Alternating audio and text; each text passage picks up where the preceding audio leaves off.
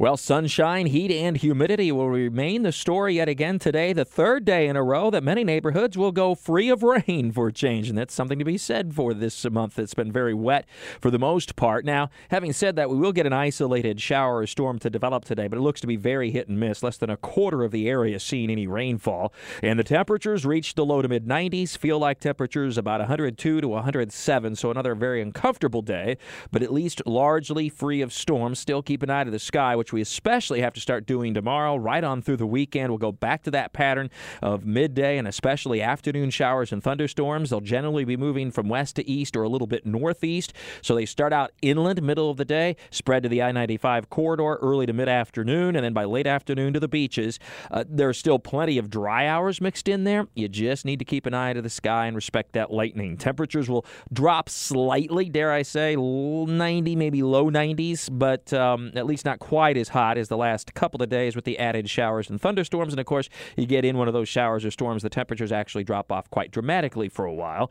While there is the risk for some strong storms, widespread severe weather does not appear to be in the offing. But in this kind of pattern, there will likely be at least very heavy rain and frequent lightning and a few storms that could produce strong winds as well.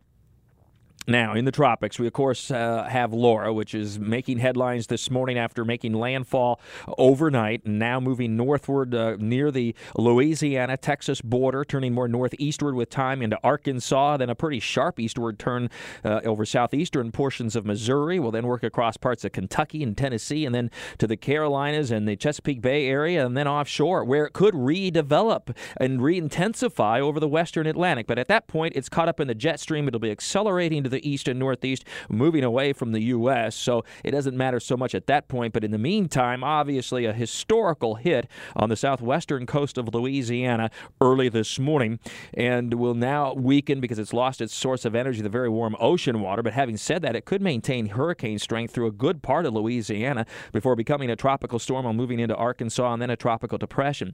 But because of the dynamics involved with this as it as it um, weakens and spins down and gets caught up into a very energetic jet stream that moves it quickly west to east. There may be severe weather, including tornadoes and strong winds, as well as flooding rains, all the way east across Kentucky and Tennessee and into North Carolina and Virginia, and then all the way to the coast by Sunday and Sunday night. So, making headlines obviously right now, but we may not be done yet with this storm when it comes to the kind of damage that might be produced. This is likely wiped out some parts of the coastline of southwestern Louisiana, uh, near and south of Lake Charles, a little bit east of. Um, Sabine River. I got a little lucky with the landfall being a little east of the Sabine River because a little west, and that surge would have gone way up that river and, and hit a lot more communities and a lot more towns. But having said that, still a big hit for the area south of Lake Charles. Sure, it's not all that populated, uh, but boy, the damage will be um, mind boggling, no doubt. Stayed well east of some uh, the big Texas cities, such as Houston, of course, stayed west of New Orleans uh, by a, a good distance, kind of split the goalposts on that one, right in between uh, but a hard hit for southwestern portions of Louisiana in what, of course, has already been a historical hurricane season. Uh, just uh, Laura itself, it's the most intense uh, in the Gulf uh, of any hurricane since Michael two years ago in 2018. And uh, reminiscent of Michael, actually, with pretty fast movement after very fast intensification and damage way inland. Uh, it's also the fastest strengthening Gulf storm in 24 hours, it would appear, going from a Category 1 to a Category 4 in just 24 hours. It's also the fastest wind increase since uh, we had Maria. That's anywhere in the Atlantic Basin uh, when we went from 75 to 145 mile per hour winds. It's the seventh named storm to make a landfall in U.S. soil this year already. That's right, the seventh one. Uh, that breaks the record of six before the end of August, set in 1886 and 1916. And then one other little nugget.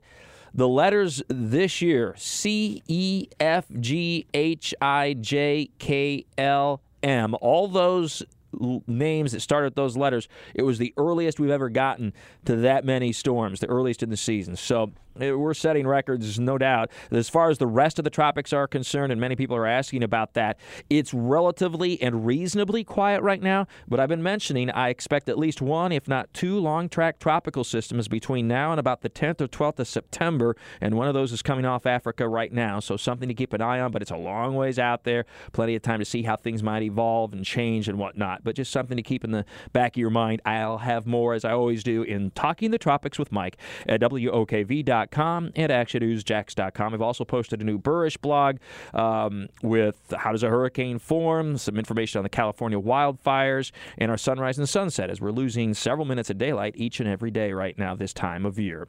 With all your weather all the time, I'm Chief Meteorologist Mike Buresh from the CBS 47 and Fox 30 Action News Jax First Alert Weather Center for 104.5 WOKV.